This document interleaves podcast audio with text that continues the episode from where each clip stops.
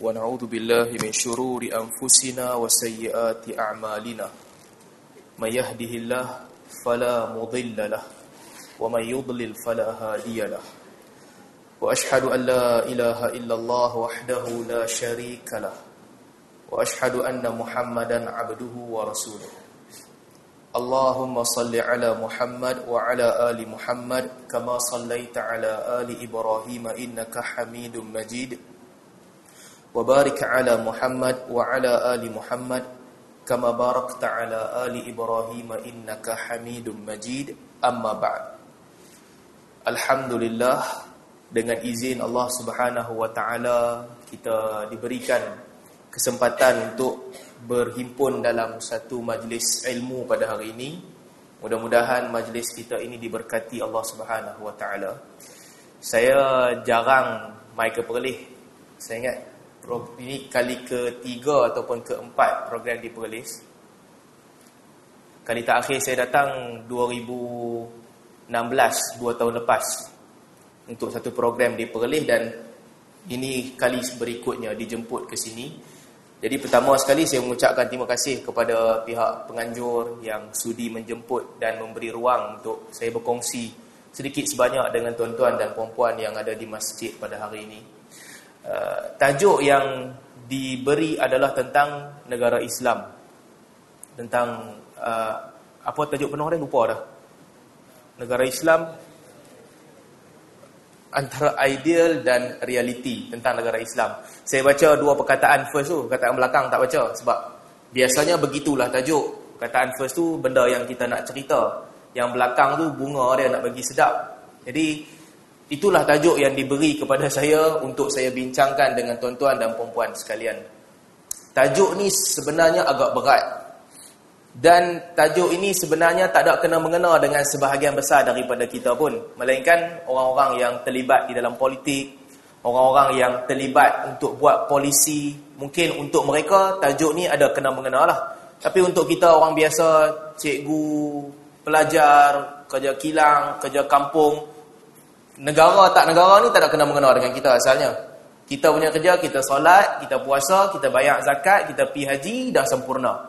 Tetapi untuk menambahkan ilmu pengetahuan kita, untuk memberi kepada kita gambaran, untuk kita faham apa yang dimaksudkan ataupun apa yang dikehendaki daripada negara Islam supaya kita faham.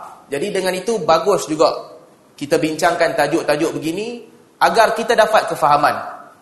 Kefahaman ni penting juga sebenarnya. Sebab tanpa kefahaman negara Islam manusia ramai saling menyesatkan antara satu sama lain. Dan trend ni kita perhati berlaku dalam negara kita untuk tempoh masa yang sangat lama. Ada orang dia anggap siapa yang tak sokong dia dikira bukan sempurna Islam. Contoh. Ada orang pula anggap siapa yang tak sokong dia dianggap melawan pemerintah. Contoh. Ada orang kata negara ni bukan negara Islam. Ada orang kata negara Islam ni adalah negara yang paling bagus dah. Jadi perbezaan pandangan banyak. Dan dalam perbezaan tu ramai orang yang menyesatkan orang lain yang tak sealiran dengan dia. Jadi sebab itulah kita bincangkan tajuk ni supaya kita boleh nampak bila dikatakan negara Islam apa yang dikehendaki daripada negara Islam. Baik. Yang pertama sekali yang kita kena faham dalam politik ataupun dalam buat polisi dia tak sama dengan ibadat. Prinsip dia tak sama dengan ibadat. Politik dengan solat tak sama. Meskipun Islam tuntut kedua-duanya. Islam tuntut kita kerjakan solat, mesti buat solat. Islam juga tuntut kita berpolitik cara Islam. Tapi tak sama antara keduanya. Apa bezanya? Di dalam ibadat kita tak perlukan dalil-dalil. Nanti jangan jangan kata saya okey, ni kena bagi faham balik elok. Sekali orang kata ustaz ni mai sini, dia kata kerja kita belajar dalil sia-sia. Tak, tak sia-sia. Dalam ibadat sama ada kita faham dalil ataupun kita tak faham dalil, ibadat itu tak berubah. Kalau kita boleh ambil satu contoh kan. Kita baca tahiyat akhir masa solat. Orang yang baca dalil, dia hafal hadis Nabi. Ataupun orang yang dia tak baca dalil langsung. Dia baca buku fardu'in sekolah ke. Rukun solat ada 13. Salah satu daripada rukun, baca tasyahud akhir. Bacaannya adalah, At-tahiyyatul mubarakatul salawatul tayyibatu lillah. Assalamualaikum ayuhan nabi wa rahmatullahi wa barakatuh. Assalamualaikum wa ala ibadillahi salihin. Ashhadu an la ilaha illallah wa ashhadu anna Muhammadar Rasulullah. Yang tu tak tahu dalil. Apa yang dia tahu? Buku Fardu'in kata baca tahiyat akhir rukun solat, dia pun baca tahiyat akhir rukun solat. Berbanding dengan seorang lagi, dia hafal dalil. Kata Abdullah bin Mas'ud radhiyallahu anhu, Nabi mengajarkan kami membaca tasyahud sebagaimana Nabi ajar kami surah di dalam Al-Quran. Lalu Nabi bersabda, bacalah At-tahiyatu lillah was-salawatu wat-tayyibat. Assalamu alayka ayuhan nabi wa rahmatullahi wa barakatuh. Assalamu alayna wa ala ibadillahi salihin. Sampai habis. Baik. Sama ada orang yang tahu dalil ataupun orang yang tak tahu dalil, ibadat dia tetap sama. Cuma beza dia bila kita tahu dalil, kita rasa dekatlah dengan sunnah Nabi sallallahu alaihi wasallam. Bila kita hafal dalil, kita tahu dalil, kita dapat rasakan yang ibadat kita ni sama macam Nabi. Sebab tu dalam bab ni kan kata al-Imam Syafi'i radhiyallahu rahimahullah, kata al-Imam Syafi'i, "Indama kunna sigharan, masa kami dulu kecil-kecil guru-guru kami mengajarkan kami membaca tasyahud sebagaimana diriwayatkan daripada Sayyidina Umar. At-tahiyatu lillah, az-zakiyatu lillah, as-salawatu tayyibat.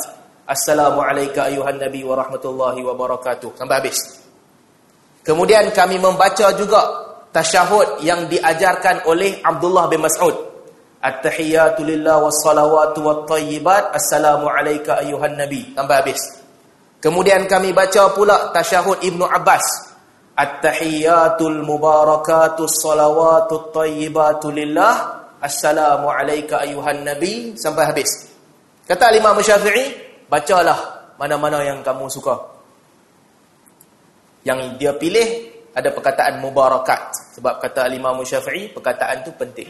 Perkataan tu membawa maksud yang bagus. Itu bukan tajuk kita. Cuma saya nak kata dalam ibadat dalil itu tidak memberi apa-apa perubahan. Sama ada kita belajar dalil ataupun kita tak belajar dalil, ibadat kita tetap sama. Puasa kita tetap sama. Tetapi dalam politik ada beza yang sangat besar. Dalam politik ataupun dalam pembentukan negara Islam ni mesti kena tahu dalil. Sebab ada banyak keadaan ataupun ada banyak situasi yang berubah-ubah.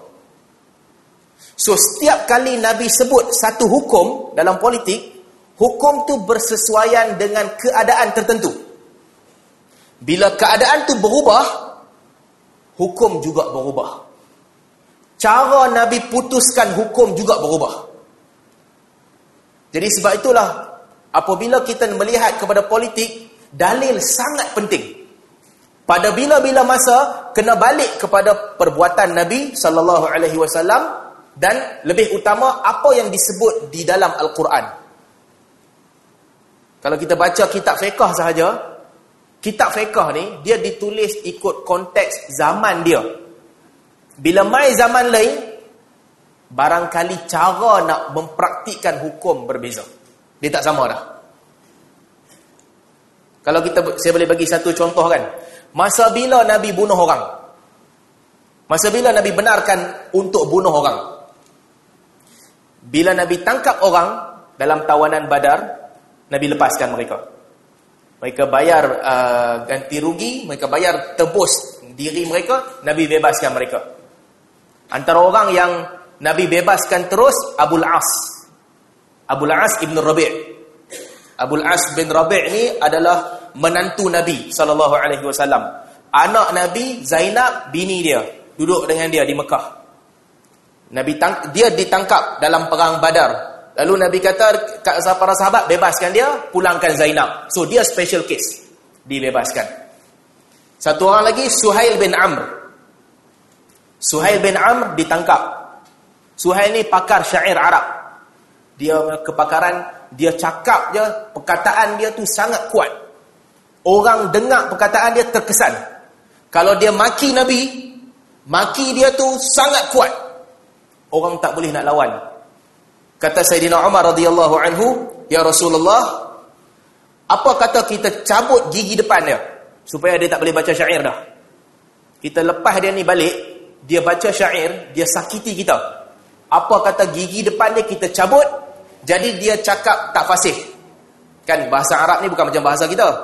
Bahasa kita ada gigi ke, tak ada gigi ke, menyanyi pun boleh. Sama aja bunyi. Sebab makhraj kita tak banyak. Kan? Sebab tu orang tua-tua yang sampai tak ada gigi pun boleh masuk pertandingan menyanyi lagi. Bahasa kita senang. Tapi bahasa Arab hilang satu gigi, ah dia tak boleh sebut dengan betul dah. Huruf dot dia, ha dia, ha, ain semua entah ke mana. Sebab tu, imam kalau patah gigi, dia kena ambil MC. Sampai dia buat gigi palsu, baru dia boleh jadi imam balik. Kalau tidak, tunggang langgang. So, Suhail bin Amr, bila dia ditangkap, Umar kata, Ya Rasulullah, kita cabut gigi dia. Habis cerita, dia tak boleh baca syair. Kata Nabi SAW, Da'hu ya Umar, fa'asa an yakuma maqaman tahmaduhu alaihi. Nabi kita biarkan dia, wahai Umar. Jangan cabut gigi dia, lepaskan dia elok-elok. Sebab boleh jadi nanti satu hari dia akan duduk di satu kedudukan yang kau puji dia wahai Umar. Hari ini kau marah dia, satu hari nanti kau akan puji dia. Lepaskan dia, jangan kacau gigi dia. Umar pun lepaskan dia. Jadilah sebagaimana yang Nabi sallallahu alaihi wasallam sebut. Apabila Nabi wafat, ramai ketika tu orang mula nak murtad. Kabilah-kabilah kecil semua murtad. Dan orang Mekah mula nak murtad. Suhail ni dia dah masuk Islam dah ketika pembukaan kota Mekah. Apabila orang Mekah mula nak murtad, Suhail bin Amr dia yang ke hadapan. Lalu dia kata kepada mereka, "Ya ma'syara Quraisy, wahai orang-orang Quraisy, la takunu akhir man aslama wa awwalu man irtadda." Wahai orang Quraisy, janganlah kamu menjadi orang terakhir yang masuk Islam. Orang lain semua ada masuk Islam dah. Quraisy bila masuk Islam, bila buka kota Mekah, last sekali.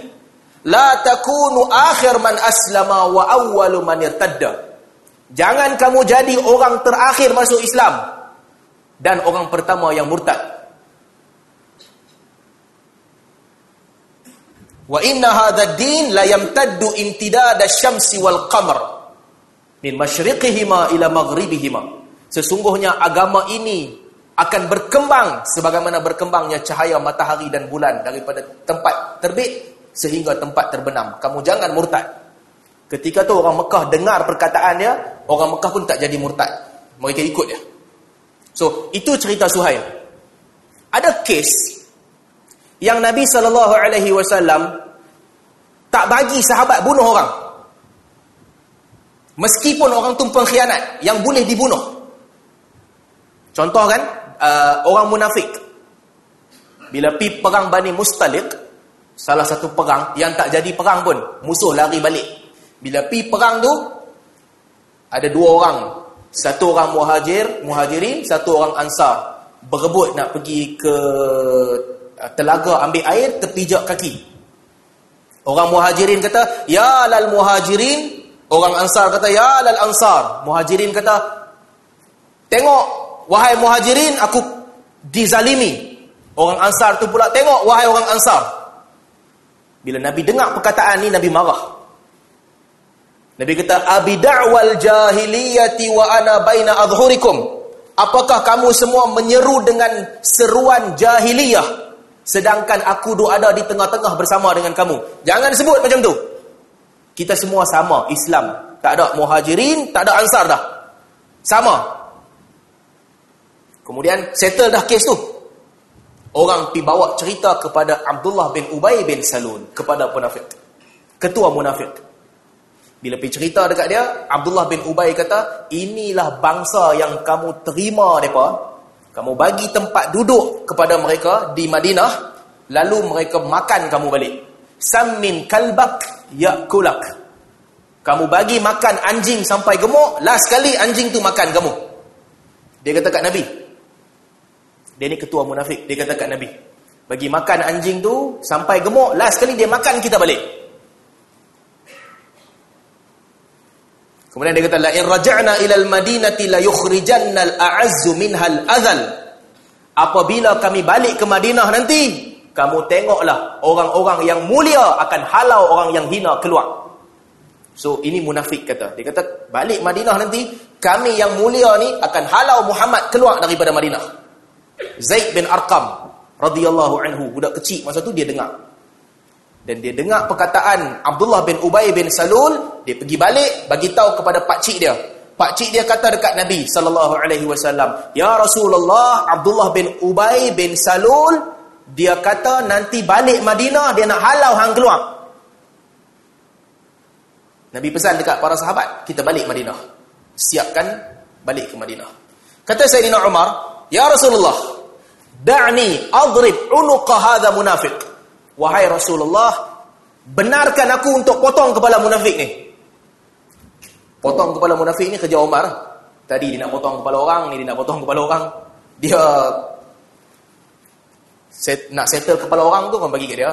So dia kata kat Nabi, Ya Rasulullah, benarkan aku untuk potong kepala munafik ni. Nabi kita jangan. Idzan tahaddatha an-nas anna Muhammadan yaqtulu ashabah. Nanti orang akan kata Muhammad bunuh pengikutnya. So Nabi tak benarkan bunuh munafik. Sebab situasi zaman tu kalau Nabi bunuh munafik akan tersebar fitnah. Tengok Muhammad bunuh pengikut dia sendiri.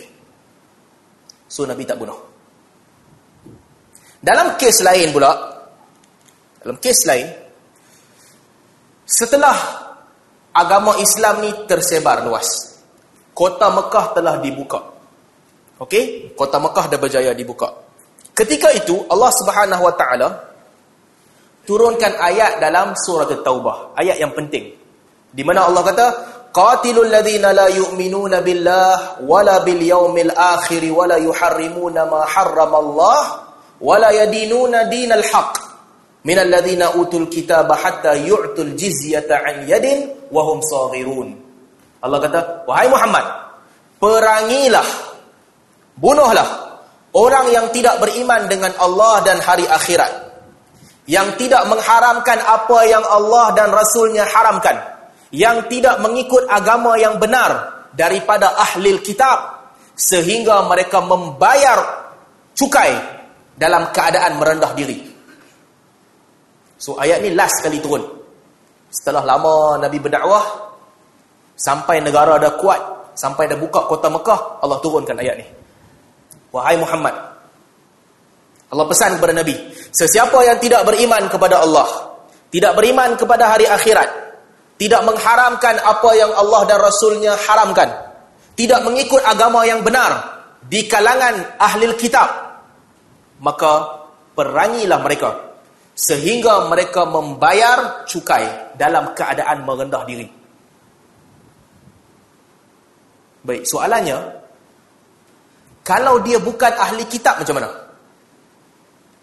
Ayat ni kata, kalau dia ahli kitab minta dia bayar cukai dan merendah diri. Kalau dia bukan ahli kitab macam mana? Ulama berbeza pandangan. Ha ni penting saya nak bagi kita nampak. Kata Al-Imam Syafi'i rahimahullah, ayat ini menunjukkan yang orang-orang yang mengikut agama ahli kitab dan juga majusi, agama yang dah wujud, mereka mesti membayar uh, fidyah, membayar jizyah, cukai dan tunduk kepada kerajaan Islam. Kalau tidak mereka diperangi. Selain daripada ahli kitab, mereka tak ada pilihan melainkan terpaksa masuk agama Islam. Itu kata Al-Imam Syafi'i dan juga Imam Ahmad. Kata Imam Abu Hanifah, mazhab Hanafi pula kata, Jizyah ni ataupun cukai dan merendah diri dikutip daripada ahli kitab dan juga selain ahli kitab. Kalau dia bukan orang Arab. Maksudnya kalau dia bukan Arab, agama apa dia ikut pun tak apa. Dia mesti bayar cukai dan merendah diri. Tapi kalau dia Arab, kalau dia Arab, dia mesti masuk Islam. Ataupun ahli kitab. Yahudi, Nasrani, termasuk juga Majusi. Majusi itu agama yang dah wujud. Kalau dia ikut agama lain, dia dibunuh. Imam Malik pula kata, ini Imam Malik eh? Imam Malik kata, dia ikut apa-apa agama pun tak apa. Yang penting dia bayar cukai dan dia merendah diri. Kalau dia tak bayar cukai dan merendah diri, dia dibunuh. Baik, tuan-tuan. Apa maksud merendah diri ini? Hatta yu'tul jizyata an yadin wahum saghirun. Sehingga mereka membayar cukai dan merendah diri. Merendah diri, ini syarat dia tau. Ayat ni cerita kat kita. Syarat dia mereka mesti bayar cukai dan merendah diri. Di zaman Omar, Omar buka negeri-negeri dia disebabkan ayat ni lah para sahabat kemudian mereka perang dengan perang ofensif. Mereka serang negara-negara Kristian ataupun wilayah yang dikawal oleh Kristian. Bila mereka masuki tempat-tempat tu, mereka bagi pilihan kepada penduduk di situ. Di Syam sebagai contoh. Di Syam orang Kristian ramai. Bila Umar berjaya buka Baitul Maqdis, buka perkampungan Syam, masa tu, Umar minta mereka bayar cukai dan merendah diri. Apa maksud merendah diri?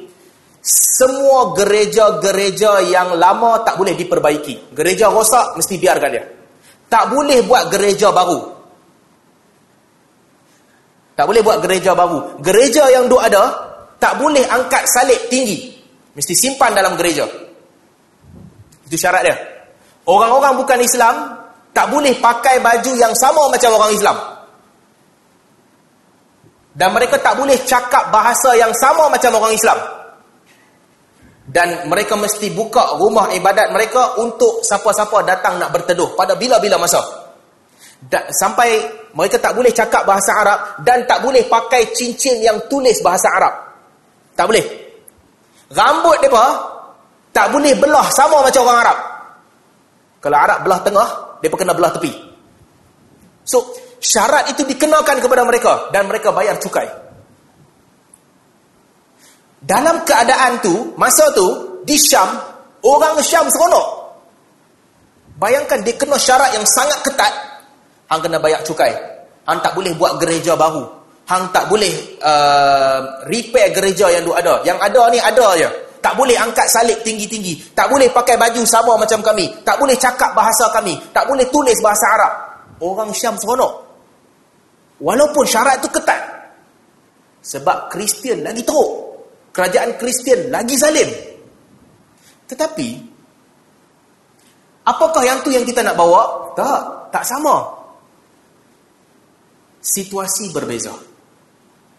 Sebab tu saya kata daripada awal saya sebut, politik tak boleh tengok kitab fiqah sahaja. Dia kena tengok dalil. Sebab setiap benda yang disebutkan di dalam Al-Quran tentang polisi dan juga di dalam hadis dia ada konteks, dia ada keadaan tertentu. Tuan-tuan boleh nampak tak? Hukum fiqah biasa kan? Hukum fiqah kadang-kadang kita belajar dalam kitab fiqah ada hukum yang berubah-ubah. Dia panggil mansuh. Asalnya asalnya tak boleh minum arak masa semayang. Asalnya Kemudian hukum tu berubah. Kemudian hukum tu berubah, tak boleh tak boleh minum sampai mabuk. Kemudian hukum tu berubah, last kali tak boleh minum langsung. Hukum berubah. Bila last kali tak boleh minum arak langsung, maknanya tak boleh minum dah. Tak boleh balik hukum awal. Itu ibadat. Halal haram. Tapi dalam politik, ha, dia tak macam tu. Kadang-kadang hukum awal itu yang kita pakai. Asalnya di Mekah keadaan Nabi lain. Apabila Nabi berhijrah ke Madinah, keadaan Nabi tak sama macam Mekah. Apabila Nabi dah buka kota Mekah, keadaan dia tak sama dengan sebelum buka kota Mekah. So, banyak perbezaan. Sebab itulah tuan-tuan, kita tengok kan di zaman Nabi sallallahu alaihi wasallam Nabi satu orang pemimpin. Ada negara Islam, Madinah. Yang di sana dilaksanakan hukum-hukum. Hukum syarak semua buat di Madinah. Dalam masa yang sama, ada satu lagi orang Islam yang jadi pemimpin, iaitu Najasyi. Najasyi dia Kristian. Negeri dia, negeri Habsyah. Dia masuk Islam. Oh, nampak? Keadaan dia pelik sikit Najasyi ni. Negeri dia negeri Kristian. Undang-undang adalah undang-undang Kristian. Tapi dia masuk Islam. Apa dia buat ketika tu? Hukum syarak dia tak boleh buat. Nak declare negara Islam pun dia tak boleh declare. Apa yang dia patut buat? Dia kekal memerintah negara Habsyah. Meskipun tak ada apa tanda-tanda Islam di Habsyah pun. Tak ada apa langsung. Kekal sebagai negara Kristian. Kekal dengan hukum hakam Kristian. Kekal sebagai semua benda yang ada tak berubah langsung. Tetapi Najasyi dia masuk Islam. Dan apabila dia mati, apabila dia meninggal dunia, Nabi SAW perintahkan para sahabat untuk solat ke atas jenazah dia. Nabi tak pernah kutuk dia. Nabi tak pernah rendahkan dia. Bahkan Nabi SAW kata pada hari ini saudara kamu Najasyi ini telah mati. Kerana itu solatlah kepada dia. Tuan-tuan bayangkan kalau kita pakai ikut undang-undang kita. Macam mana hang jadi pemimpin Islam negara hang kafir? Macam mana hang jadi pemimpin Islam hang tak buat hudud? Macam mana hang jadi pemimpin Islam? Islam bukan agama rasmi negara hang. Hang kafir. Ikut kita. Bahkan benda yang lebih kecil daripada tu pun kita kafirkan orang. Tapi Nabi tidak pernah merendahkan Najasyi. Bukan setakat tu. Najasyi tak pernah iklankan Islam dia pun. Dia tak beritahu ke orang pun dia masuk Islam. Nabi tak pernah merendahkan kedudukan dia. So nak menunjukkan apa? Konteks tu penting. Bila nak amalkan politik cara Islam, kena berpijak di bumi yang nyata. Kita duduk di mana? Apa yang boleh buat dan apa yang tak boleh buat. Ada benda boleh laksanakan, ada benda tak boleh laksanakan.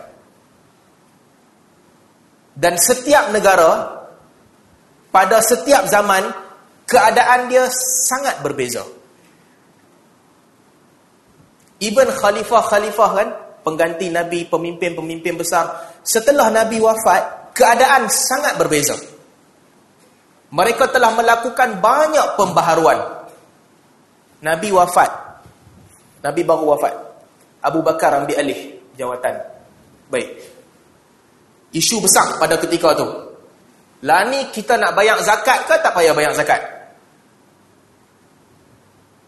Al-Quran kata khudh min amwalihim wahai Muhammad specifically wahai Muhammad ambillah harta mereka sebagai sedekah Muhammad ambillah harta mereka. Wasalli alaihim dan doalah kepada mereka.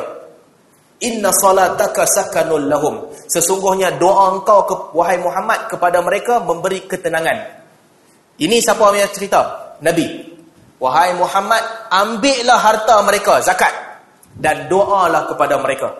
Kerana doa engkau kepada mereka memberi ketenangan kepada mereka. Baik Nabi dah wafat.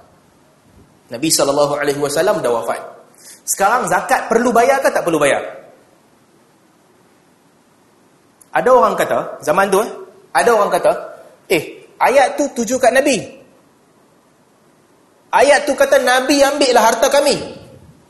Ayat tu kata Nabi doalah dekat kami. Sebab doa Nabi memberi ketenangan kepada kami. Abu Bakar tak masuk. Ayat tu tak kata ke Abu Bakar suruh ambil duit kami.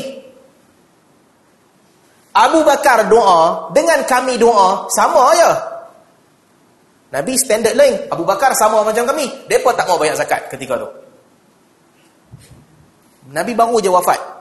Satu satu kumpulan manusia yang ramai Mereka kata, kami tak mau bayar zakat kepada Abu Bakar. Buk mai dalil kat kami. Mana dalil kata kena bayar kat Abu Bakar? Dalil kata Nabi kutip zakat, bukan hang. Apa Abu Bakar buat? Abu Bakar perangi mereka. Abu Bakar lawan mereka. Abu Bakar kata, siapkan tentera, pergi masuk kampung-kampung. Siapa yang tak mau bayar zakat, perangi mereka. Sayyidina Omar bantah. Sayyidina Omar kata, mana boleh bunuh orang suka hati? Mereka bukan murtad. Mereka bukan bunuh orang sebagai kisas. Mereka bukan berzina selepas kahwin. Nabi kata ni tiga kes dia boleh bunuh orang. Murtad, berzina lepas kahwin, bunuh orang. Mereka tak buat kesalahan tu, mana yang boleh bunuh orang macam tu? Sayyidina Abu Bakar kata, kalau zaman Nabi dulu, mereka bayar zakat binatang dengan tali. Binatang dengan tali. Zaman aku, mereka nak bagi binatang saja. Tali tak mau bagi. Tali mereka nak simpan. Kalau mereka buat begitu pun aku akan bunuh mereka. Sampai mereka bayar kepada aku apa yang mereka bayar kepada Nabi. Semua orang tak berani ketika tu. Bayar zakat elok-elok. So, ini politik. Zaman Abu Bakar dah berbeza dengan zaman Nabi.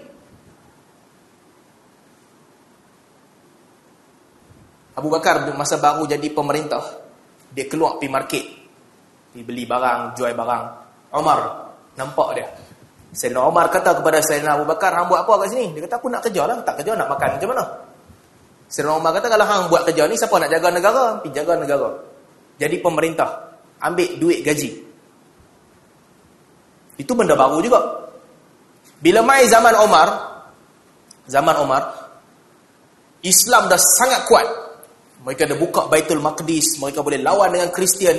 Omar kata, "Okey, sekarang kita dah kuat aku nak buat satu polisi baru. Apa polisi baru? Mu'alaf jangan bagi zakat. Mu'alaf ni zaman tu termasuk juga orang yang belum masuk Islam. Zaman Nabi SAW, Nabi bagi dekat mu'alaf supaya hati mereka tertarik, mereka terima Islam, mereka pun masuk Islam. Jadi orang-orang miskin, ramai-ramai, Nabi bagi duit zakat dekat mereka. Supaya mereka lunak dengan Islam. Zaman Abu Bakar, Abu Bakar buat benda yang sama juga. Mai zaman Omar, Omar kata, aku tak mau bagi zakat dekat mu'alaf. Mu'alaf mai tuntut. Nabi bagi, Abu Bakar bagi, pasal apa tak mau bagi? Omar kata, zaman Nabi dulu kami lemah. Zaman Abu Bakar dulu kami lemah. Kami perlukan ramai orang masuk Islam. Sekarang Islam dah kuat. Kami dah buka Baitul Maqdis, kami dah sampai ke mana-mana tempat seluruh jaziratul Arab kami kuasai. Hang nak masuk Islam, hang masuk. Hang tak mau masuk, hang punya pasal. Duit, zakat tak ada. Itu benda baru juga. Benda baru yang Nabi tak buat. Abu Bakar tak buat, Omar buat. Mai zaman Osman pula. Mai zaman Osman. Uh, panjang ceritanya lah. Cuma saya nak ringkaskan, asalnya Al-Quran sampai zaman Osman ada tujuh bahasa. Bahasa lain-lain. Bukan bahasa Arab lah semua. Dia punya lahjah ataupun logat dia lain-lain. Tak sama. Ada ayat yang dibaca, contohlah kalau bahasa kita, kamu sila datang sini. Orang kampung lain pula baca, hang mai sini. Orang lain pula kata, uh, sila datang kemari. Beza-beza, ada tujuh bahasa Al-Quran. Nabi ajak satu orang sahabat, satu cara. Nabi ajak satu orang sahabat, satu cara. So, tujuh cara yang berbeza. Kita kena faham Arab tu, macam kita juga. Kita pi berdakwah, cakap bahasa perlih ni, pi dekat Sabah ke, Kelantan ke, Sarawak ke, Terengganu ke, orang tak faham. Kan, kena kampung kampung pendalaman kita pi dakwah kampung pendalaman orang lain orang tak faham. So al-Quran bila diturunkan dia diturunkan dalam keadaan fleksibel. Ada tujuh bahasa. Mai zaman Osman orang perang. Orang Mekah kata bahasa kami lah yang paling betul.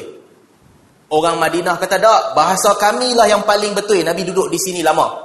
Orang kufah kata, bahasa kami lah paling betul sebab kami belajar dengan sahabat yang lama duduk dengan Nabi, Abdullah bin Mas'ud. Bergaduh. Apa Sayyidina Osman buat? Sayyidina Osman arahkan tentera bakar semua Al-Quran yang ada. Bakar-bakar semua sekali. Hilangkan semua. Tulis satu sahaja. Bahasa Quraisy. Yang satu yang apa tulis ni, hantar pi ke semua negara-negara. Yang lain bakar. Siapa yang baca Al-Quran selain daripada satu ni, hukum mereka. Oh, benda tu besar patutnya. Benda yang Nabi bagi beza, tiba-tiba Osman kata, hapuskan semua kecuali satu. So, benda baru juga.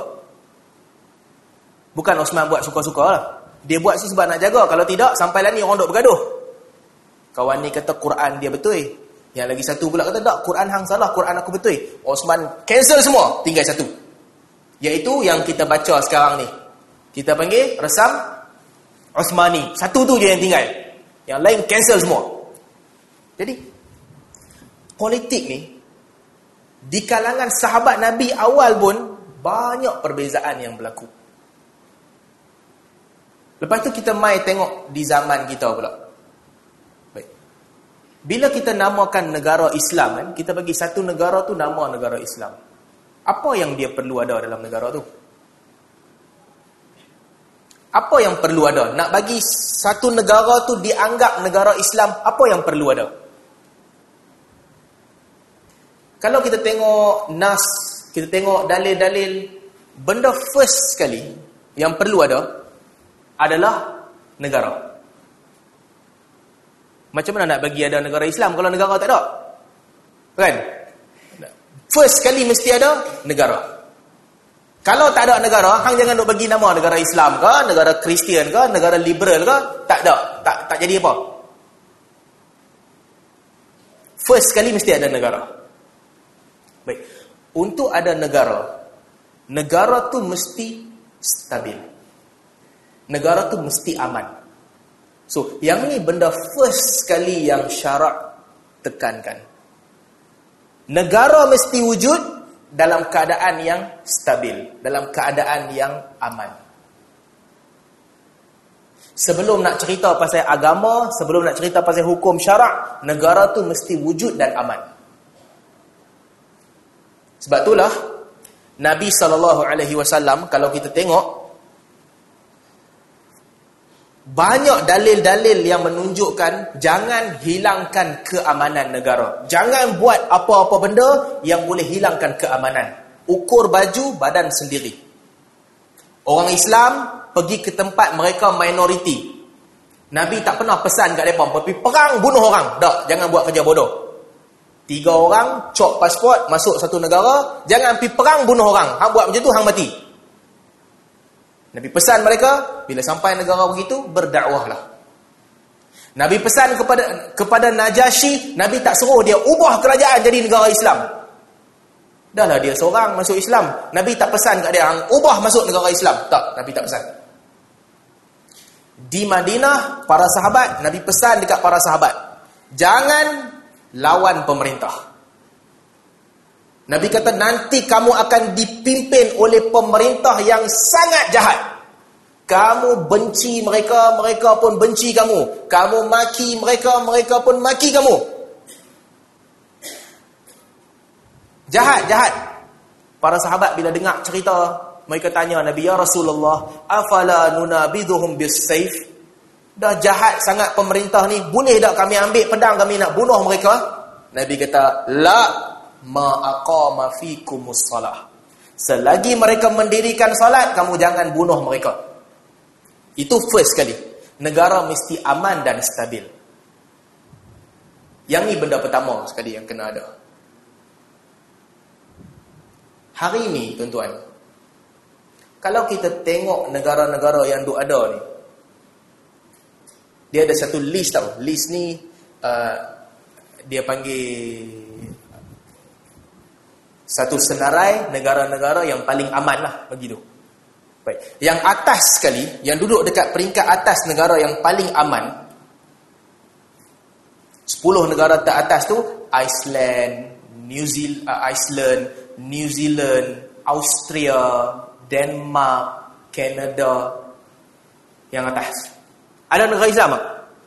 Iceland bukan, Canada bukan, New Zealand bukan, Austria bukan, Denmark bukan, yang duduk atas sekali. Ha? Maksudnya negara ni tinggal duit orang tak ambil. Tinggal phone orang tak ambil. Orang curi duit kita, kita boleh pergi mahkamah bagi tahu, boleh pergi balai polis dia curi duit aku. Ha, ini berlaku di negara ni, di Iceland, di Denmark. Depa sosial memang terbuka, memang betul-betul terbuka. Zina ni macam macam macam biasa. Semua orang berzina, bukan semua orang lah, ramai orang berzina. Tapi rogol ah tak ada. Rogol pi report orang tu kena tangkap. Negara-negara begini. So aman, semua orang boleh hidup dengan aman. Bukan negara Islam, mereka memang jahatlah mereka buat banyak benda-benda maksiat tapi aman. Baik, pi ke bawah, bawah bawah bawah hujung sekali list negara yang paling tak aman di dunia. Siapa duduk kat sana? Libya. Negara Kristian lah. Yaman. Negara apa pula? Syria. Somalia. Selatan Sudan. Bawah. Benda paling penting sekali nak bentuk negara adalah aman. Tetapi tempat-tempat yang paling tak aman di atas muka bumi ni adalah negara-negara, sebahagian negara Islam. Yang paling tak aman. Pergi ke atas pun, naik ke atas, negara-negara Islam yang aman pun, yang aman eh? Negara Gulf ni amanlah. Kuwait, Qatar, UAE, Saudi ni aman. Tetapi ada isu yang besar di sana. Resis. Yang sangat teruk. Resis yang sangat teruk. Berbanding dengan negara lain. Resis dia bukan sekadar di jalanan. Kalau orang tempatan bergaduh dengan orang asing, orang asing ni jangan pergi ke balai polis. Hang kena deport tiba-tiba. Hak asasi manusia teruk.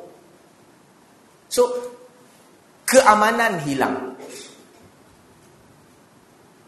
Sedangkan dalam Islam, first kali nak bina negara, mestilah aman. Kalau tak aman, tak ada negara. Baik. Setelah ada keamanan tu, sekarang barulah bergerak menuju ke arah pembentukan negara Islam kita berhenti azan dulu ke? Kita berhenti azan kan?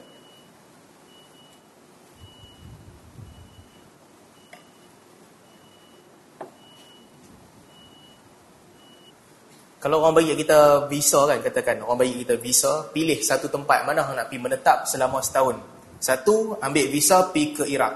Satu, ambil visa pergi ke Denmark. Kita pilih mana? Nak kata aman tu penting. Iraq negara Islam, orang Islam ramai. Tapi aman tak ada, negara pun tak ada. Tapi kalau tuan-tuan tengok list tu, ini bagusnya lah. Yang bagusnya, dalam banyak-banyak negara Islam, yang paling aman negara kita, Malaysia.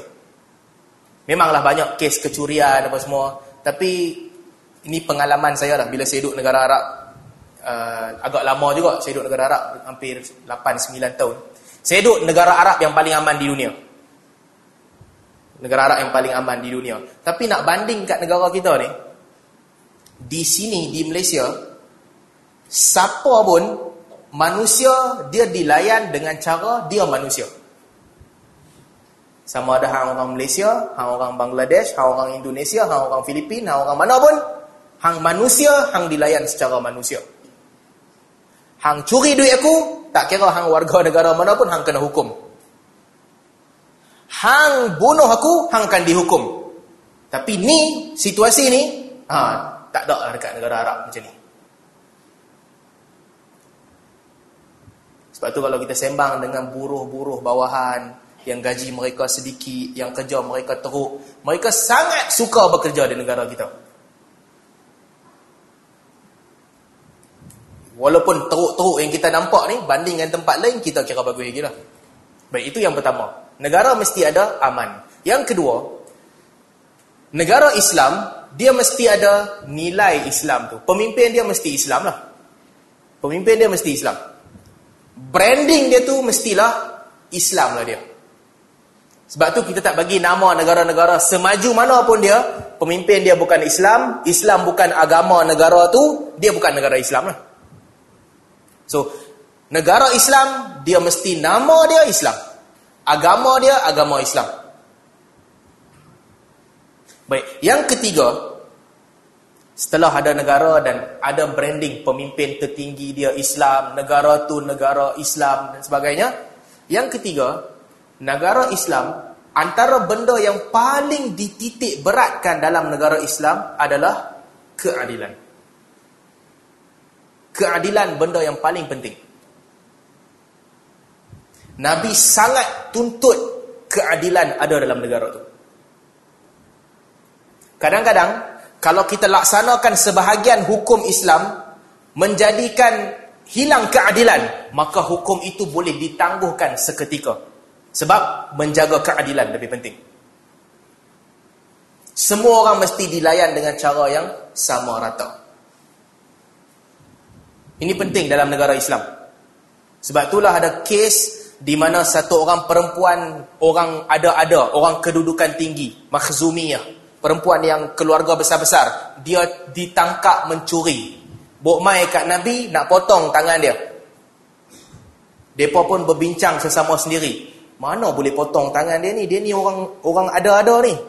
Kita mestilah letakkan dia kedudukan yang tinggi kau tim sikit dengan nabi. Mereka pun bincang siapa orang yang berani pergi cakap dengan nabi akhirnya mereka pilih satu orang uh, dia masih kecil ketika tu Usamah bin Zaid Usamah bin Zaid ni cucu angkat Nabi sallallahu alaihi wasallam. Depa panggil Usamah, depa kata hang Nabi sayang. Bagui hang pi cakap dengan Nabi. Kalau kami cakap Nabi marah, hang cakap mungkin Nabi tak marah sebab Nabi sayang. Usamah bin Zaid pergi jumpa Nabi sallallahu alaihi wasallam. Usamah pun kata, "Ya Rasulullah, perempuan yang kita nak potong tangan ni bukan orang biasa. Dia ni makhzumiyah. Orang ada kedudukan. Keluarga dia hebat, kabilah dia penting." tak bolehlah kita potong tangan dia. Tak boleh kau tim. Cara lain. Dia bukan orang biasa-biasa. Nabi tinggalkan Usawah. Nabi Nabi marah ketika tu. Nabi kata, Atashfa' fi haddin min hududillah. Wahai Usama, apakah hang nak kau tim dengan aku ni? Nak bincang dengan aku tentang hukum hudud? Nabi tinggalkan Usama, Nabi naik atas mimbar. Nabi kata, untuk pengetahuan kamu semua, Sesungguhnya kaum yang terdahulu daripada kamu hancur, binasa. Kerana apabila orang yang mulia di kalangan mereka mencuri, tarakuhu, mereka tinggalkan dia, biarkan dia. Tetapi kalau orang yang hina mencuri, aqamu alaihi had. Mereka hukum dia kerana itu kaum-kaum terdahulu telah hancur. Wallahi, Nabi kata demi Allah, kalaulah sekiranya Fatimah binti Muhammad sarakat kalau Fatimah anak kepada Muhammad anak aku mencuri laqata'tu yadaha. Nabi kata aku akan potong tangan dia. So keadilan mesti ada. Ini penting ini negara Islam. Sebab itulah tuan-tuan dan puan-puan kalau orang nak cerita bab hudud dengan saya nak sedikitlah bincang tentang bab hudud. Satu, dalam negara Islam, janji mesti dipegang. Ha? Janji mesti pegang. Kita tak boleh mungkir janji. Kalau apa yang kita janji dekat orang, yang tu kita mesti pegang. So, di Malaysia, sebagai contoh, kita telah janji kepada orang bukan Islam, hak yang sama rata. Mereka bayar cukai, kita bayar cukai. Mereka taat kepada negara, kita taat kepada negara. Itu telah dijanjikan. Mereka tak kacau hak keistimewaan orang Melayu dan kedudukan raja-raja Melayu. Orang Melayu pun tak boleh kacau kewarganegaraan mereka. Itu kontrak sosial. Semua orang setuju. Okey? Semua orang sepakat. Baik. Bila mai kes nak laksanakan undang-undang hudud. Contoh, saya bagi contoh je ni. Hudud adalah undang-undang yang Allah tetapkan. Wasariqu wasariqatu faqta'u aydiyahuma. Pencuri lelaki dan perempuan, potong tangan mereka. Allah tetapkan. Baik. Apakah hukum yang paling layak bagi pencuri, lelaki dan perempuan? Dia curi harta yang ada nilai, nilai dia besar. Harta tu tak dijaga. Syarat ni, tak dijaga maksudnya Pak Haji kalau main masjid, park motor, kunci dah cabut dah. Orang curi juga, potong tangan dia. Tapi kalau pencuri tu kena tangkap dengan polis, polis tanya, pasal apa hang curi? Saya minta maaf saya curi tapi Pak Haji tu pun salah. Dia tinggal kunci kat motor. Dia kena potong tangan tak? Dia tak kena potong tangan. Sebab Pak Haji lalai. Tak jaga harta. Nampak? Dia ada syarat. Harta tu mesti bernilai. Harta tu mesti dijaga. Dan harta tu mesti makanan. Orang pergi curi 7-Eleven malam-malam. Dia pergi curi beras berkilo-kilo. Contoh. Curi beras untuk apa? Makan dia tak kena potong tangan. Tapi dia pergi curi satu kontena dalam kilang beras, tanya, hang curi pasal apa? Curi nak jual. Yang tu kena potong tangan. Curi sekotak rokok. Baik, tak kena potong tangan. Sekotak rokok sikit. Dia pergi balon satu rok punya kotak rokok. Yang tu kena potong tangan. Baik. Curi kena potong tangan. Apakah hukuman yang paling layak bagi pencuri setelah cukup syarat? Potong tangan. Tapi boleh ke tak kita tangkap pencuri Orang Islam kita potong tangan. Bukan Islam, ah dia tak kena potong tangan. Dia kena penjara. Boleh ke tak? Yang ni tak boleh. Siapa kata tak boleh? Uh, bukan saya kata. Nanti orang tahu ustaz ni liberal. Tak, bukan saya kata. Yang kata tak boleh, Al-Imam Syafi'i. Rahimahullah. Kata Al-Imam Syafi'i, hudud mesti kena benda yang sama. Sama ada hang Islam ataupun hang bukan Islam, hang buat jenayah, hukuman dia mesti sama. Sebab kata Al-Imam Syafi'i, kalau tak sama, nanti untuk orang-orang yang lemah iman dia, dia akan kata, "Eh, jadi Cina lagi best ah?" Kita jangan bagi alasan, "Eh, tak apa, iman kuat, iman hang kuat lah Pak Haji, iman orang lain macam mana?" Nanti akan timbul perkataan macam tu. Eh, hang kena penjara, aku kena potong tangan mana haji? Nanti akan timbul persoalan, wah, seronok juga ikut agama lain. So Imam Syafiq kata tak boleh. Hukum mesti sama. Imam Malik agak longgar sikit. Imam Malik kata, kalau kesalahan tu kesalahan moral. Kesalahan moral. Hudud tak kenal kepada bukan Islam. Sebab kita memang setuju benda tu pada dia halal. Orang bukan Islam berzina, kita tak sebat dia. Sebab pada dia zina dia anggap tak ada masalah, dia tak kena sebat. Orang bukan Islam minum arak, dia tak kena sebat. Sebab pada dia boleh minum arak. Ataupun pada dia minum arak tak mewajibkan sebat. Tapi kalau kesalahan jenayah mesti sama kata Imam Malik. Hang curi, dia curi, dua-dua kena potong tangan. Hang tuduh orang berzina, dia tuduh orang berzina, dua-dua kena potong tangan. So, yang ni benda penting dalam negara Islam. Sebab itulah kalau kes hudud ni, pada saya, negara kita nak laksanakan, kalau nak laksanakan, mesti sama kepada semua orang. Dia tak boleh asing-asingkan. Mengikut agama, mengikut kasta, mengikut kedudukan, tak boleh. Undang-undang tu mesti sama. Kalau tak sama, nanti akan timbul fitnah kepada ramai orang. So yang tu benda ketiga yang kena ada. Undang-undang Islam yang adil. Adil tu benda paling utama. Seterusnya, kadang-kadang dalam negara Islam kita kena akui yang bukan sempurna. Keadaan kita bukan seperti keadaan di zaman Nabi sallallahu alaihi wasallam. Keadaan dia berbeza. Zaman tu satu di zaman Nabi, apabila Nabi datang, Nabi bawakan Islam, Islam duduk di atas sekali. Tuan-tuan kena bayangkan, walaupun Nabi hukum bunuh murtad, orang murtad, tapi tak ada siapa kata Nabi telah menzalimi manusia. Tak ada siapa kata begitu. Sebab orang lain buat lagi teruk. Bukan setakat bunuh, mereka siksa dan sebagainya. So orang kata Nabi bak hak asasi the best. Atas sekali. Macam kes tadi kita sebutlah. Walaupun Sayyidina Umar buat begitu, orang Kristian gereja jangan buat yang baru. Kalau rosak, biarkan rosak. Jangan repair. Salib jangan angkat tinggi-tinggi. Simpan dekat dalam. Suara gereja punya loudspeaker jangan bagi orang dengar dekat luar.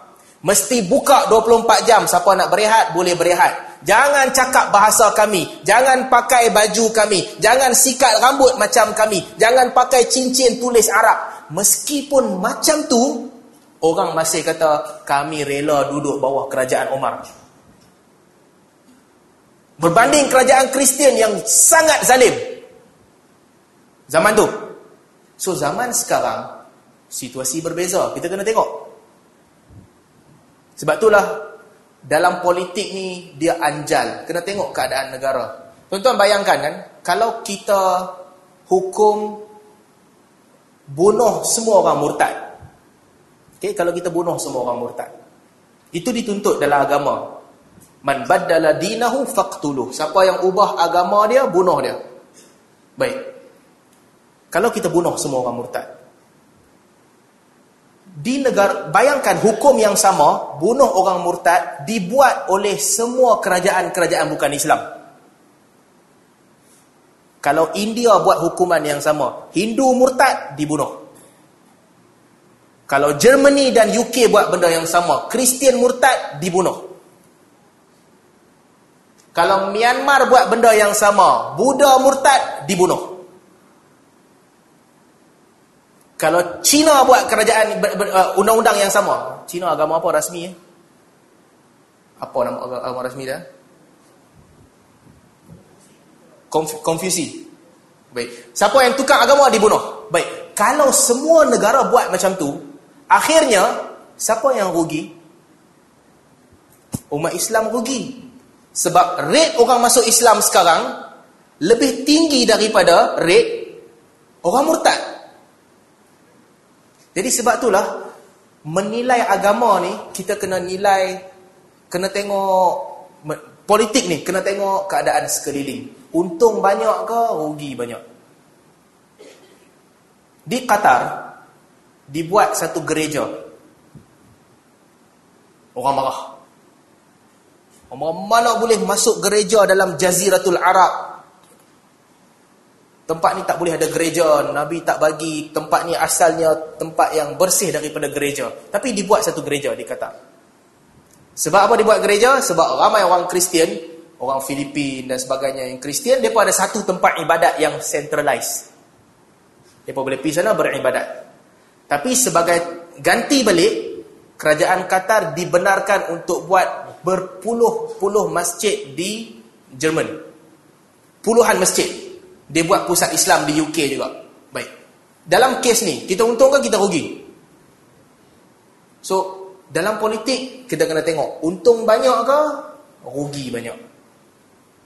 Sebab, dia bukan seperti ibadat. Halal, haram. Sah, batal. Tak. Politik adalah ruang yang sangat luas dan banyak ruang untuk berbeza pandangan. Sebab itulah dalam konteks negara kita ni, last sekali sebelum saya berhenti, biasa semayang pukul berapa? Ha? Semayang dah patutnya?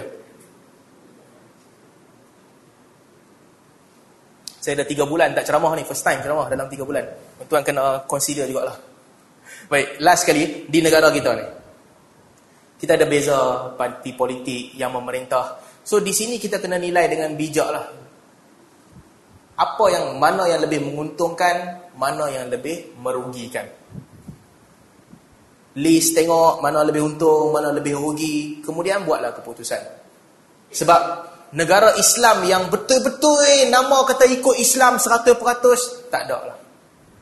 Kita cuba untuk membangunkan negara secara Islam. Betul-betul ikut Islam tuan-tuan, tak ada. Even negara-negara yang mengamalkan syarak, hukum syarak, di situ sebahagiannya resis yang sangat-sangat teruk sampai dalam mahkamah. Negara kita yang syarak tak berapa ikut sangat, hukuman tak berapa ikut, tapi di sudut undang-undang, keadilan dijamin sama rata untuk semua orang. Itu belum masuk bab lain lagi, bab jenayah, bab kebersihan dan sebagainya. Ini semua ruang yang luas. Jadi saya nak simpulkan satu benda bila kita tanya tentang negara Islam ideal ni susah nak capai. Tapi kita kena realistik lah. Tengok keadaan. Setakat mana kita boleh bawa masuk nilai-nilai Islam tu, bawa masuk. Jangan bermudah-mudah kafirkan orang. Jadi saya berhenti setakat ni dulu. Kalau ada soalan mungkin saya buka satu atau dua soalan. Jangan lama sangat. Kalau tak ada pun bagus juga lah. Kita pun dah dah lewat.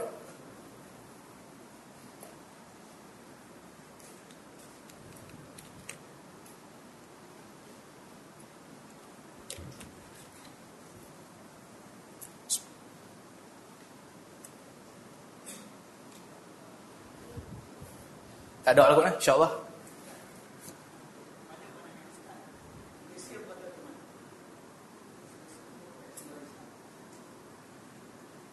Ah, okay. Pada pandangan saya, Malaysia berada di mana? Malaysia, ini soalan yang sangat cantik. Malaysia berada di keadaan yang sangat unik. Kita unik. Kita bukan negara Islam dalam erti kata uh, Islam berkuasa mutlak dan kerajaan bebas buat apa-apa yang dia suka. Kita bukan negara Islam yang macam tu. Kita bukan macam Saudi ataupun Iran ataupun Qatar ataupun Kuwait ataupun negara-negara yang begitu. Yang mana kerajaan dia nak buat hudud, dia boleh buat hudud. Tak ada siapa bantah. Kita bukan macam tu. Kita juga bukan negara yang sepenuhnya sekular. Walaupun pemimpin dia Islam seperti Turki. Turki pemimpin dia Islam. Tapi negara tu negara sekular. Tak boleh buat apa-apa atas nama Islam. Kamal Tatuk start asaskan negara, perlembagaan sebut negara ni mesti sekular. Kita bukan macam Turki. Kita juga bukan macam Indonesia yang majoriti penduduk dia Islam. Tetapi kerajaan tak kawal aktiviti Islam. Gerakan-gerakan Islam dia buat kerja dia sendiri. Raya pun tak sama. Satuan ni raya satu hari, satuan lagi satu, raya lagi satu hari. Kita tak sama. So, kita di mana? Pada saya, Malaysia negara yang sangat unik. Islam agama persekutuan. Umat Islam 60% daripada penghuni Malaysia. Kewarganegaraan hak yang sama rata kepada semua orang. Orang Islam dengan bukan Islam sama rata kewarganegaraan ada hak istimewa yang diberi kepada orang-orang Melayu. Kita unik. Di negara lain, kalau penduduk asal ada hak istimewa, maksud dia penduduk asal sangat kuat, orang lain tak boleh cabar. Di negara Arab macam tu. Negara-negara yang penduduk asal ada hak istimewa, maksudnya orang lain kalau jadi citizen pun second class. Dia kurang sikit. Kami conquer semua. Pendidikan, politik, semua kami conquer, hampa second class. Walaupun ada kewarganegaraan, kita bukan macam tu. Kita, orang Melayu ada hak istimewa. Tetapi, bangsa-bangsa lain sangat kompetitif. Orang boleh buat bisnes, orang boleh miliki bangunan, orang boleh buat macam-macam. Sebab itulah pada saya, kita unik. Eh. Keadaan kita asing lah, pelik, berbeza dengan negara-negara lain. Nak kata bagus ke tak bagus, Wallahu a'lam ada bab yang kita kurang lah daripada negara-negara Arab. Syiar Islam di negara Arab diangkat betul-betul tinggi. Syiar Islam. Syiar agama lain di negara Arab tak ada. Tak nampak. Gereja satu gereja itulah. Ada bab yang kita kurang daripada mereka. Tapi ada bab yang kita lagi bagus daripada mereka. Kita bagi hak sama rata kepada semua orang. Yang orang Arab tak boleh buat. Kita bagi semua warga negara layak angkat kepala. Orang Arab tak boleh buat macam tu. Di kan, di negara Teluk, polis dengan penjenayah tengok bangsa apa. Polis tu hang asal mana? Kalau hang bukan orang tempatan, aku orang tempatan, dia boleh angkat dada dia dengan polis tu. Sama-sama orang tempatan, tengok hang kasta apa. Aku keturunan diraja, hang keturunan biasa, polis tu pun dia boleh maki. Ini negara Arab. Kita tak ada macam itulah. Hang anak siapa pun Yalah, mungkin ada sebahagian kelompok elit yang sangat kecil. Tapi orang biasa, kita nampak polis, kita hormat. Sebab kalau tak hormat, kita kena saman.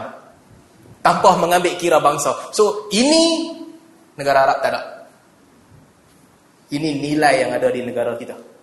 Jadi, kita ni unik lah pada saya.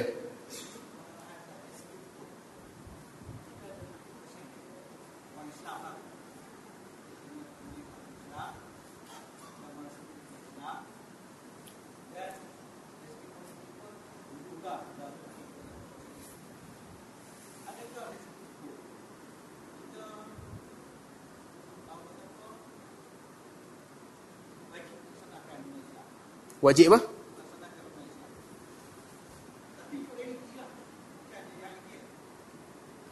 Uh, ada ada benda uh, ibab ni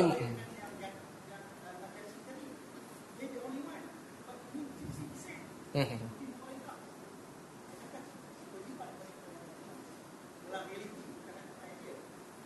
pada saya kan syariat Islam mesti dilaksanakan dalam keadaan jangan hilangkan kestabilan negara dan juga jangan uh, jangan bertindak tidak adil.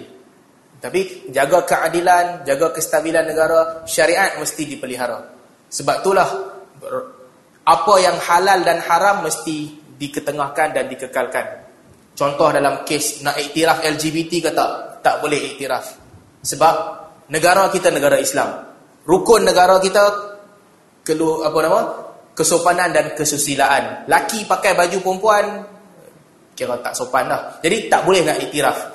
Gerakan etis, anti agama tak boleh diiktiraf sebab rukun negara kita kepercayaan kepada Tuhan first sekali. Jadi nilai-nilai Islam mesti ditegakkan dalam keadaan jaga keharmonian negara dan juga pastikan pelaksanaan itu adil dan saksama kepada semua orang. Jadi saya saya berhenti ada satu lagi last, lepas tu kita berhenti insya-Allah.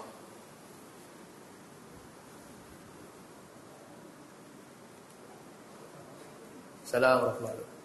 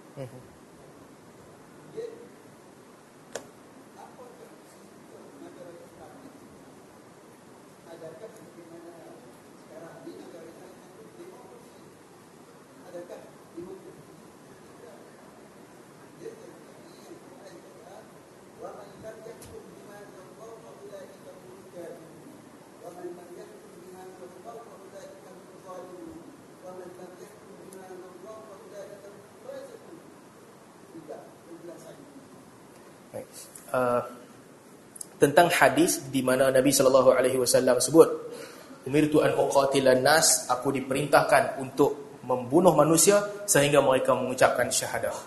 Apabila mereka mengucapkan syahadah bersaksi bahawa tidak ada tuhan melainkan Allah harta mereka dan darah mereka terselamat daripada aku. So itu satu hadis. Ayat Quran yang kita sebutkan tadi Nabi sallallahu subhanahu wa taala sebut untuk orang yang tidak beriman dengan Allah, tidak beriman uh, tidak mengikut agama yang betul, mereka ini diperangi. Melainkan sehingga mereka membayar jizyah, membayar cukai dan mereka merendahkan diri. So, ini dua para ulama menyebutkan hukum dalam hadis tu kekal. Mereka diperangi melainkan mengucap syahadah kecuali untuk ahli kitab. Itu kata Imam Syafi'i lah. Ahli kitab Maksudnya dia boleh membayar cukai dan kekal dalam agama dia. Cuma dalam konteks zaman sekarang berbeza sikit. Sebab agama yang wujud bukan sekadar Kristian, Yahudi ataupun Majusi. Kita ada agama Buddha, ada agama Hindu dan sebagainya yang dah wujud setelah sekian lama. Jadi mereka juga mesti dilayan sebagaimana penganut agama lain. Ala kulli hal di sini ada perbezaan pandangan. Cuma Bagaimana nak melaksanakan kena lihat konteks semasa. Keadaan sekarang tak boleh bunuh orang sesuka hati kerana berbeza agama. Semua orang setuju. Sebab nilai manusia sama dalam negara. Baik. Yang kedua, Apakah sistem Islam? Allah Subhanahu wa taala sebut, "Wa man lam yahkum bima anzalallah fa ulaika humul kafirun." Sesiapa yang tidak hukum dengan apa yang diturunkan oleh Allah, mereka kafir. Ayat ini menunjukkan bahawa mesti laksanakan hukum Allah. Mesti laksanakan apa yang dituntut oleh Allah. Berdasarkan kapasiti kita ma lam yu'khadh kulluh lam yutrak ma lam yu'khadh julluh lam yutrak kulluhu para ulama sebutkan apa yang kamu tak boleh dapat sepenuhnya kamu jangan tinggal semua sekali ambil takat mana kamu boleh ambil. Idza amartukum bi syai'in fa'tu minhu mastata'tum. Apabila aku perintahkan kamu buat sesuatu buatlah bersungguh-sungguh. Jadi ayat tu menunjukkan sekadar kemampuan kita, sekadar kapasiti yang kita ada, mesti laksanakan undang-undang Islam. Tapi apabila di luar kemampuan kita, kita tak mampu untuk pecahkan perjanjian yang semua orang setuju, jangan pecahkanlah. Kita tak mampu untuk paksa semua orang bersetuju dengan apa yang sebelum ni mereka boleh berbeza. Kontrak sosial, kita tak boleh buat apa lah. Dalam negara demokrasi sebagai contoh, kita mungkin boleh kata demokrasi ni tak ikut Islam. Tak boleh nak ubah dah. Tak ada ruang untuk ubah. Apa pilihan yang ada? Pilihan yang ada, masuk, bertanding dalam pilihan raya, menang, laksanakan sebahagian tuntutan Islam. Itu sahaja mampu. Itulah yang boleh dibuat. Ikut kemampuan. Di Turki, perlembagaan dia perlembagaan sekular. Perlembagaan sekular. Rasmi, tak boleh ubah. Baik, apa pilihan yang ada untuk gerakan Islam? Satu, negara ni negara sekular, perlembagaan ni perlembagaan sekular, kami buat tak tahu terus. Akhirnya nilai Islam tak ada langsung. Lah. Pilihan yang kedua, negara ni sekular, negara ni negara yang uh, perlembagaan dia sekular, kita angkat senjata, kita empat lima orang ambil pistol seorang satu, pergi serang kem tentera. Akhirnya apa jadi? kita mati, selamat. Pilihan yang ketiga, negara ni sekular, undang-undang ni sekular, kita masuk pilihan raya, ini constitution, okey? Sekular? Tak apa, sekular. Kat mana kami boleh buat Islam? Satu, dua, tiga, empat. Satu, dua, tiga, empat, kami buat Islam. Kalau kami buat lima, enam, tujuh, bercanggah dengan perlembagaan, kami akan dijatuhkan. Tak apa, kami tak buat lima, enam, tujuh. Apakah dia sempurna? Tak, dia tak sempurna. Apakah negara itu jadi negara Islam sepenuhnya? Tak, tak jadi negara Islam sepenuhnya. Tapi benda yang dia buat itu menyumbang kepada Islam. Mengambil prinsip yang sama apabila Nabi sallallahu alaihi wasallam berinteraksi dengan Najasyi. Ha? Najasyi orang Islam, kerajaan Kristian, negara Kristian. Nabi tak kata dekat dia hang laksanakan hudud dalam negara tu. Nabi tak kata ada hang tukar nama negara daripada Kristian jadi negara Islam. Nabi tak kata hang pecat semua pegawai-pegawai Kristian. Hang duduklah situ, hang buatlah macam biasa. Bila dia mati, Nabi kata, solatlah kamu kepada Najasyi. Jadi, betul lah bagaimana Datuk sebut. Melaksanakan Islam tu wajib. Tinggalkan Islam itu benda yang zalim. Tapi, ukur baju di badan kita. Apa yang kita mampu, kita mesti laksanakan. Kalau kita tak mampu, mudah-mudahan Allah Subhanahu wa taala memaafkan kita. Aku lu qauli hadza wa astaghfirullah li wa lakum. Subhanakallahumma wa bihamdik asyhadu an la ilaha illa ant astaghfiruka wa atubu ilaik. Assalamualaikum warahmatullahi wabarakatuh.